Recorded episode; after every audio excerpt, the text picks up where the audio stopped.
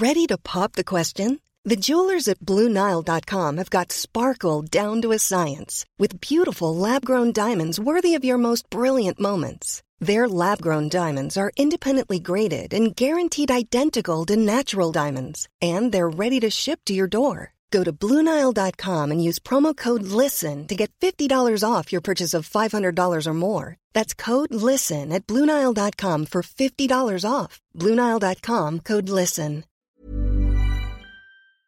Hi, I'm Andy Levy, former Fox News and CNN HLN guy, and current cable news conscientious objector. I'm a former libertarian who now sits comfortably on the left. Hi, I'm Danielle Moodie, former educator and recovering lobbyist. But today I'm an unapologetic woke commentator on America's threats to democracy. And I'm producer Jesse Cannon, and I'm here to make sure things don't go too far off the rails. We're here to have fun, smart conversations with some of the most knowledgeable and entertaining people in politics, media, and beyond. Our goal is to try and make sense of our current crazy world, our new abnormal, and hopefully even make you laugh through the tears. Hello, and welcome to another Sunday bonus episode of The New Abnormal. And we thank you so much for being here. Today we have an extra special guest with sociologist Hein de Haas, who joins us to talk about his new book, How Migration Really Works The Facts About the Most Divisive Issue in Politics. And he's going to tell us all about that. But first, let's have some fun. Are you guys ready to listen to some clips?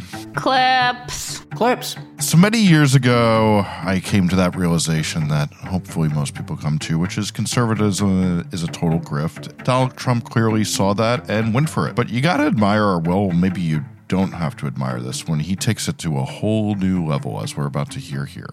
47 all new stunning cards, and here is the best part. I'm doing two important things for my Trump collectors. For the first time, we're creating a real physical Trump card. Purchase 47 digital cards, and we'll mail you a beautiful trading card. It is an authentic piece of the suit I wore when I took that now famous mugshot, and it was a great suit, believe me, a really good suit. It's all cut up, and you're going to get a piece of it. I'll be autographing some of them. A true collector's item. This is something to give to your family, to your kids, and your grandchildren. With the purchase of 47 of the Trump digital trading cards, you will also be invited to join me for a gala dinner at my beautiful Mar-a-Lago, my home in Florida. You've perhaps heard of it. Oh my fucking God. My, my, my favorite part was I had to fact check if that was real, but then I'm like, of course it's real. But I'm like, all right, but you got to Yeah. check. But of course it's real. Well, it's real in the sense that he says he's going to. Yes, yes, but it's real in the sense that that is him actually saying those words. I had to make sure it wasn't AI, is what I'm more saying. Yes, absolutely. Yes. God. It's so depressing that people think that he's a good president. This man is a used car fucking salesman. Buy 47 of these digital bullshit things and then give my mugshot to your kid? Because that's what the fuck you should aspire to. Oh my God. Grandma, I need four thousand six hundred and fifty-three Erie dollars, just like he needed those uh, eleven thousand votes. Uh, I didn't think you could make NFTs any worse.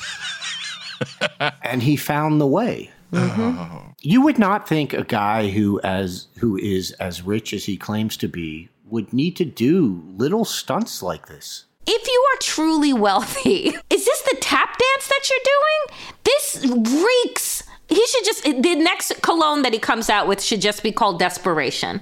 And it should have a long fucking red, you know, like a red nail polish colored tie. Uh-huh. That's how you get the Yeah. spray out. The fuck. I'll say this too. You know, I see the unfortunate right wingers I see in my timeline from time to time say that us liberals are always exaggerating about Trump and what he's going to do. You know what? We didn't have the imagination. We are like, he's going to sell photos of the mugshot. We didn't have the imagination that he'd make trading cards of the fucking suit he wore. Yeah. yeah. But again, it's like this is such penny ante stuff. Mm-hmm. Like that's what boggles my mind. This is not even like like at, at his levels of supposed wealth, this should be nothing. Like Yeah. this shouldn't exist because it's not going to move the needle one way or the other. That's what's so just mind boggling about it. It's just how petty this shit is. Well, some like to say, you know, like you, you get into habits uh, throughout life, and his habit is grifting, and Yeah, I guess. he keeps up the habit. So, as we know, the Republicans this week moved to uh, do an impeachment inquiry into President Biden. And as we continue to document on our Sunday shows, Republicans cannot be bothered to keep the quiet part quiet and have to say it right out loud. Here's Republican Troy Nehls on what he's hoping to gain from an impeachment inquiry. Representatives, what are you hoping to gain from an impeachment inquiry? All I can see is Donald J. Trump 2024, baby. Yep, that's it. Yeah. Yeah. Mm-hmm. Yeah, you don't have to say anything else. No, because you're you're not trying to gain truth or facts or transparency or anything like that. It, it's just I'm so fucking sick of these people. Benghazi Part 2, baby. we are so broken. Like so broken. I'm just like I'm looking out my window, just beckoning the aliens, beckoning them. like I can't make the Christmas lights bright enough. Come, come, get me. America is fucking trash. the glo- earth is ghetto. like, take it away. It's a bad sign when you would rather be probed. Oh, oh, man.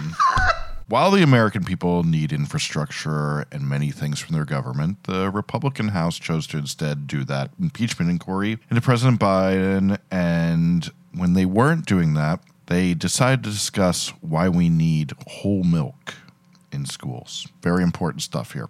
So here we have the Congresswoman from Dingbatville, Virginia Foxx, telling us why. The nutrients in whole milk, like protein, calcium, and vitamin D, provide the fuel Santa needs to travel the whole globe in one night. Whole milk is the unsung hero of his Christmas journey. Protein helps build and repair Santa's muscles. Hoisting heavy sacks of gifts up and down the chimney is no easy task. Calcium is vital for strong bones. It is calcium that keeps Santa strong and sturdy as he dashes from rooftop to rooftop. And vitamin D is essential to a strong immune system. Santa absolutely needs one as he braves the cold, wintry night. You see, it's not just the magic of the season that helps Santa deliver presents worldwide. It's also the fortifying nutrients of whole milk. I can't take anymore. I need Nick Joseph. Mm-hmm. Nick Joseph, who famously said, Oh no, baby, what is you doing? I'm not familiar with this, to be honest. Oh, that's a it's a huge meme. Oh, okay. Because as, as I'm listening to that, all I'm thinking is you're talking about Santa hauling sacks? And drinking calcium rich. Bitch, he's fake! like, it's all I wanted to scream out. Like, how come no one did that? He's also obese. Yes, yes, he, he sure is. but he's not real. like, like that's the, you know, like it's just, it's not real. So what are you doing? Are we like I swear to God, I know that I ask this often, but are we the leftovers? like, did it happen already and we were just left behind? It's either that or it's like it's the Truman Show. Jesus Christ. And none of this is real, and it's all being done just just to fuck with me and you, Danielle. Some days I feel like this, and I feel like Jesse is the one who's the magician. Just pull the plug. Jesse is the Ed Harris character. I personally only observe one Santa, and that's Billy Bob Thornton's Bad Santa. yes, excellent movie. that's the only one I uh, truly believe in. And I believe he was powered by lots of alcohol in that movie, as I recall. Also, do we need to put a, a warning on this for anyone who might be listening with young children in the room? Since Danielle is sitting up here shouting about you Santa think that being that's fake. the thing they shouldn't let their kids listen to about the show? Seamus, can you put a little trigger warning re- before this one, please? Thank you. I don't, I don't, I don't want any triggered liberals from the We're Santa. ruining adulthoods with all this news. It's true. We don't need to You're ruin right. childhoods. You're right. too. It's it's true. It's true. Especially as we're right upon the holiday week. Okay, so speaking of um, absolute bullshit, Some of the amazing ca- accounts that document Fox News, like Cat for Media Matters and Decoding Fox News, routinely point out that Fox and especially Jesse Watters have drifted from the days of the white power hour that Tucker Carlson hosted into just the most asinine conversations you've ever seen. I don't know if you guys caught this week the situation from the Jersey Shore uh, discussing how taxes are too high this week with him. You may remember the situation from when he went to jail for tax evasion. Hmm. Mm-hmm. So clearly he thinks taxes are too high. That's implied from the jail sentence, I believe. Anyway, let's allow Jesse to show off some of the utter bullshit that he puts on his show. be mean if I pulled a bait and switch on my wife for a Christmas gift. Hear me out. I was just told that they were selling fake handbags right outside on 6th. What if I was to buy a real handbag, like a really nice one, and then I was going to get a fake one too, and I gave her the fake one first, just to see if she could tell? Text me about that tomorrow. Why is he still married? I don't even know his wife, but I just want to say you could probably do better. Let the air out of her tires, g- gave back their adopted dog. Ah, he's such a fucking loser. I've run out of things to say about him. He's just so goddamn dumb. Eddie, the question I have for you though, like, is this a new feature of Fox that just the most asinine bullshit is on all the time, or is Jesse resurrecting something like you? You, you know Fox better than um, Danielle and I. What, what do you see here?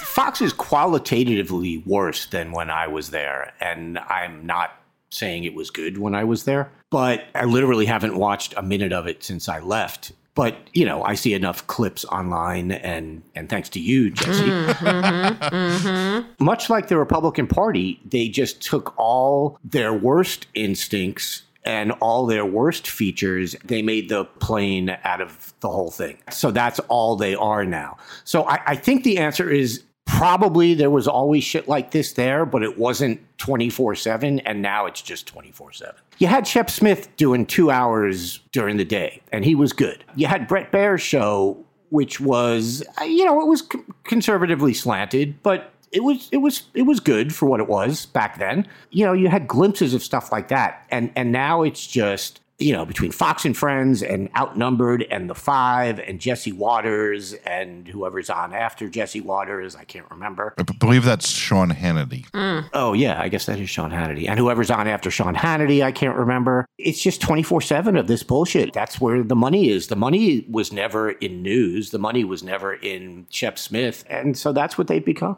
Mm, mm, well, good luck to his wife. yes, I now like to think of myself as the uh, Santa Claus of clips uh, of Fox News. So um, I think that that's going to be my costume for this year. By the way, is he is he basically admitting that his wife doesn't watch his show? I'm just going to say this. As someone whose lovely partner listens to the shows I, I make, I don't blame any partner for not listening to them or wanting more of their partner. I sometimes can't believe mine does. So I'm not going to actually cast a dispersion on him for that one. Okay. I am, but you know, that's, that's me. A lot can happen in three years, like a chatbot may be your new best friend. But what won't change? Needing health insurance. United Healthcare Tri Term Medical Plans, underwritten by Golden Rule Insurance Company, offer flexible, budget friendly coverage that lasts nearly three years in some states. Learn more at uh1.com. Burrow's furniture is built for the way you live. From ensuring easy assembly and disassembly to honoring highly requested new colors for their award-winning seating, they always have their customers in mind. Their modular seating is made out of durable materials to last and grow with you. And with Burrow, you always get fast, free shipping. Get up to 60% off during Burrow's Memorial Day sale at burrow.com slash ACAST. That's burrow.com slash ACAST. burrow.com slash ACAST. When picking a commerce platform for your business, you have two choices.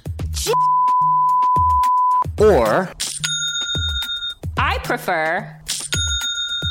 Don't you? that's the sound you'll hear when you switch your business to Shopify, the global commerce platform that supercharges your selling wherever you sell, online, in person, on social media, and beyond. Shopify is the best all in one commerce platform capable of handling your business's complexity no matter how big you grow. Step up to Shopify and harness the best converting checkout and the same intuitive features, trusted apps, and powerful analytics used by the world's leading brands like Rothy's, Allbirds, Brooklinen, and so much more. You're probably thinking, sure, but migrating is going to be a headache. Shopify's App Store has the migration apps you need to migrate your products, orders, customers, and more from every major e commerce platform to Shopify. If you're anything like me, you're one of those don't put me in a box people. Everyone who knows me knows I'm a don't put me in a box person. And thankfully, Shopify never will because with Shopify, control of your brand and business is always in your hands from your storefront look to your back office operations. I hate when checking out from an online store and then having to pull out my credit card and type in all those numbers. A Shopify store remembers my shipping address and payment information. So if I'm on the couch and my wallet is on the kitchen counter, I don't even have to get up. Stop leaving sales on the table. Switch your business to Shopify and discover why millions trust Shopify as their all in one commerce platform to build, grow, and run their business. Sign up today for your $1 per month trial period at shopify.com slash abnormal, all lowercase. That's one month for just $1 at shopify.com slash abnormal, all lowercase. Shopify.com slash abnormal.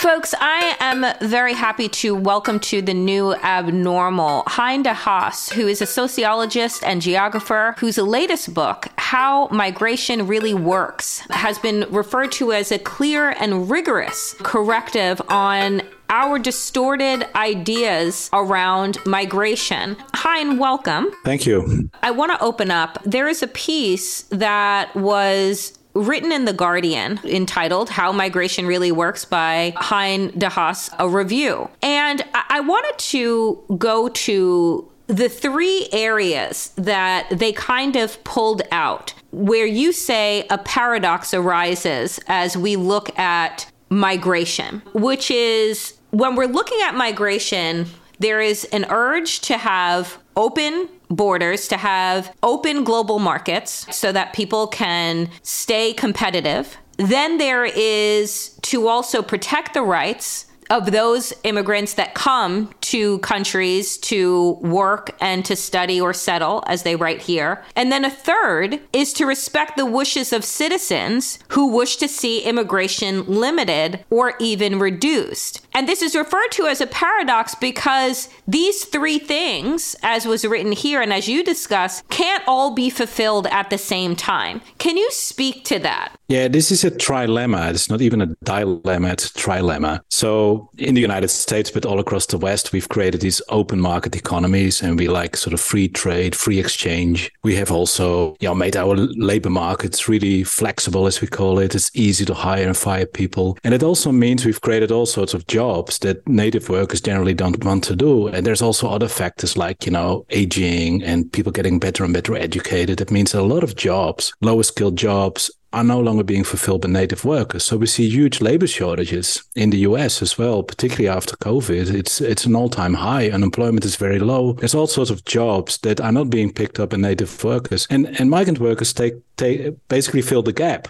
And we've made it in a way very easy because it's very easy to get work, even if you don't have papers, if you're an undocumented migrant, there's barely any enforcement. And it means that in a way, those workers are much more needed than you'd think if you listen to politicians who talk about cracking down on illegal migration mm-hmm. and things like that. It is very difficult to reconcile a sort of political wish to really reduce migration to a large extent and want to have that open market economy. You can't have both at the same time. In other words, you can't have your cake and eat it too. And in a way, that's what politicians seem to want. And the biggest crunch in a way is is with the lower skilled work. Things like cleaning, catering, mm-hmm. agriculture, name it. All these jobs are predominantly done by migrant workers. And this is a kind of an open secret. And what I find particularly striking is you'll hear politicians a lot about patrolling the border, uh, building more fences, and so on and so forth. But at the same time, if you look at labor enforcement in the US over the last few years, the annual number of employers that got prosecuted for employing undocumented migrants is somewhere between 10 and 20, which is about equal to the chance to be hit by lightning. And it shows that behind all the tough rhetoric of politicians, there is no real willingness to do something on it because the labor is very convenient and needed in a way. So that's that gap that is huge between what what's being said. And in a way, you cannot have end this open market economy and you want much less immigration. You cannot have both. You know, what I find really fascinating, and I'm so glad that you brought that point up just now, which is the prosecution of those that employ migrants. Because I often think to myself, as someone who is not a scholar in this field but pays attention to it, is that people come, whether it is to countries in Europe, whether it is to the United States, because they are seeking better opportunities, employment, work, life for themselves, for their families. And they're coming also because they know that there is work here. It would seem that if you really wanted to stop this quote unquote influx, which we'll get to in a minute, because you also argue that the numbers are not what we all think that they are, that they have stayed fairly steady for the last century. But if you really wanted to stop this pipeline, if you will, of people coming into these different countries,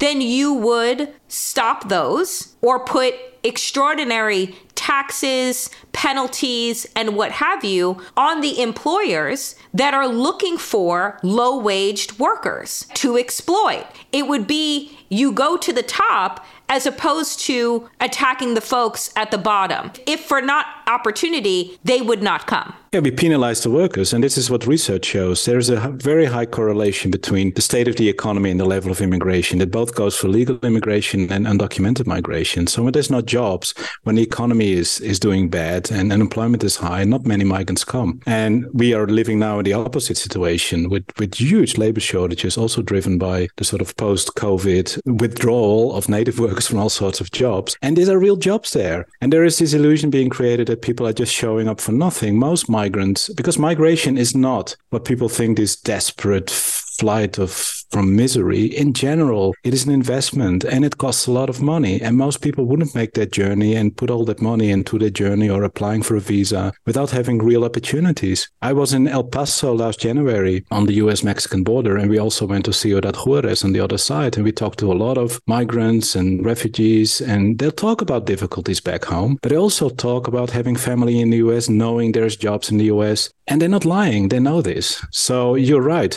If you were really serious, about cracking down on this, you'd have to start with where the demand is, and that is with the employers and the businesses.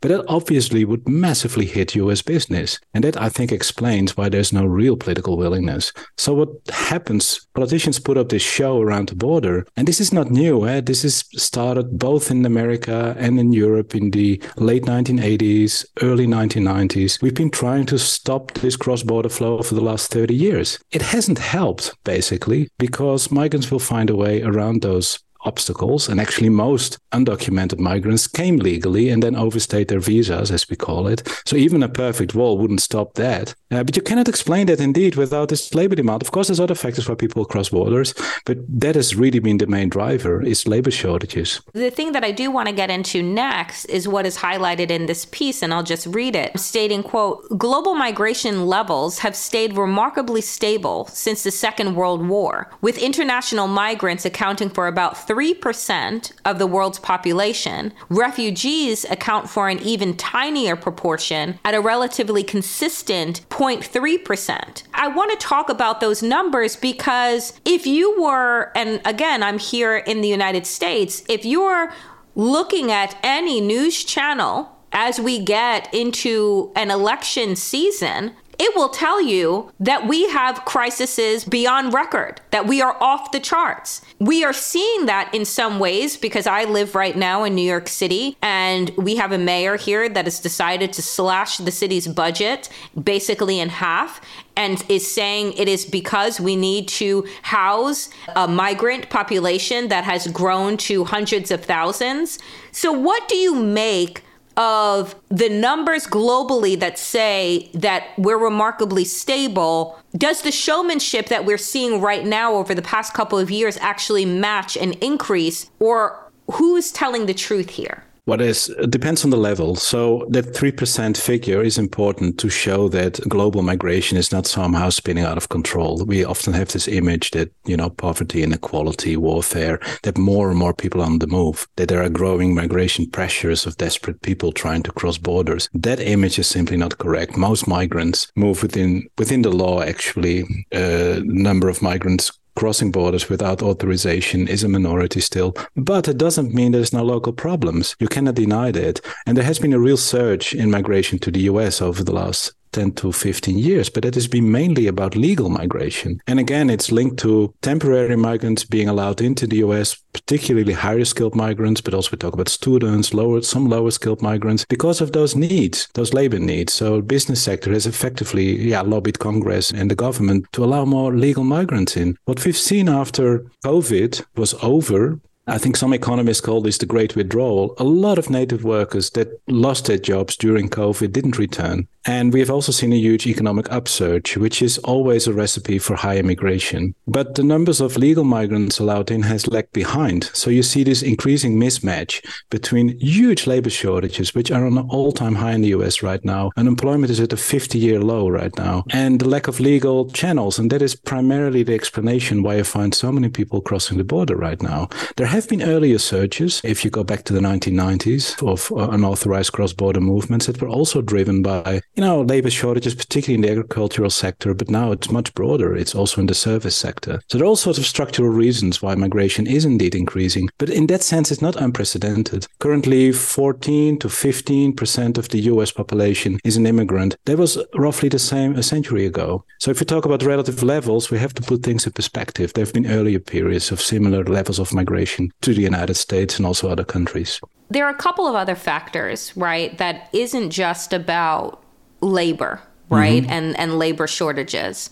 We are experiencing two wars. We are experiencing climate change on unprecedented levels that is going to create a rash of quote unquote climate refugees that will no longer be able to live in the geographical spaces that they are because they will be uninhabitable because of climate. While the numbers have remained relatively stable, I'm wondering what your thoughts are on these other outside factors outside of labor and demand and, and shortage of workers that can and will potentially alter these numbers in years to come. And is that also part of, I guess, the media driven anxiety and story that is told about migration and immigration in the West? Yeah. So on refugees, of course, political factors play a role, and there has been a lot of instability. If you look at Venezuela, for instance, or Guatemala in the vicinity of the United States, of course, these are contributing factors. And refugee migration is much more shockwise. It goes with high peaks and deep valleys. And right now, there is a number of conflicts or difficult situations, political repression in the vicinity of the United States. And of course, some of that spills over into the US. The point is more that it wouldn't have been conceivable to have so many migrants crossing crossing the borders in combination with those economic pull factors where we talk about. Now we talk about climate change. That is really interesting. I've done quite some research on that in North Africa myself, and I've joined big research teams where we work together with migration researchers and climate researchers. Basically, don't confirm this idea that however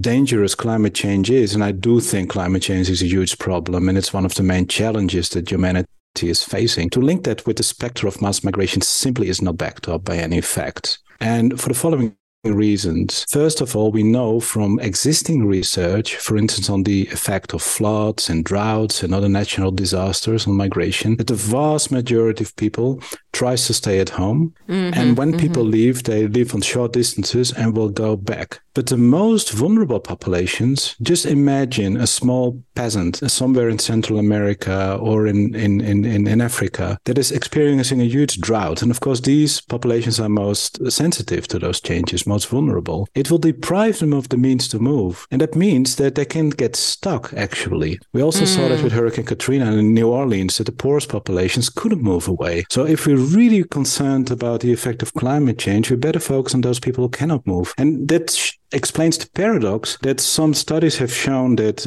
in years of drought, long distance migration often goes down, not up, because people don't have the resources. And that is based on a sort of wrong analysis that we have in general about what causes migration from the global south to the global north. That primarily it is development, paradoxically, that gives people the means and the money and the aspirations. Mm. Think about the effective education to move. So it is not a coincidence that the dominant out migration countries are not the poorest countries in the world. Mexico is definitely not a poor country. Or think of Turkey in Europe or the Philippines. These are typically middle income countries. So when poor countries get richer, more people start moving from villages to cities, but also abroad, because migration is expensive. It's an investment. So we have to revise the way we look at migration. So climate change is a problem, but to link it to massive international movement simply doesn't make sense if we look at the evidence. It's mainly going to be local movement. Most people want to stay close to home, and the poorest of the poorest wouldn't have the means to make it over these long distances.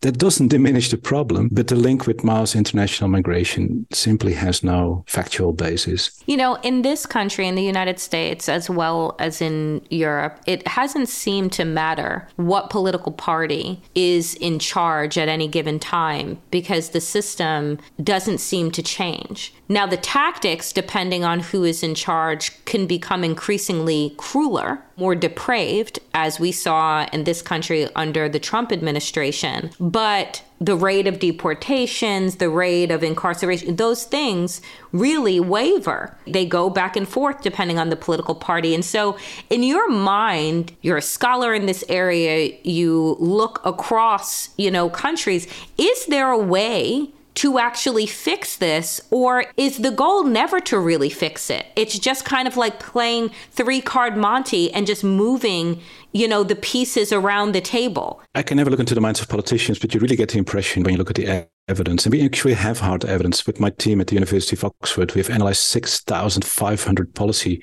changes in migration across the West. And we, we found two really interesting things. First of all, if we look at the actual rules for immigration, the number of legal migrants admitted, like in the United States, for instance, temporary migrants admitted, have been loosened up.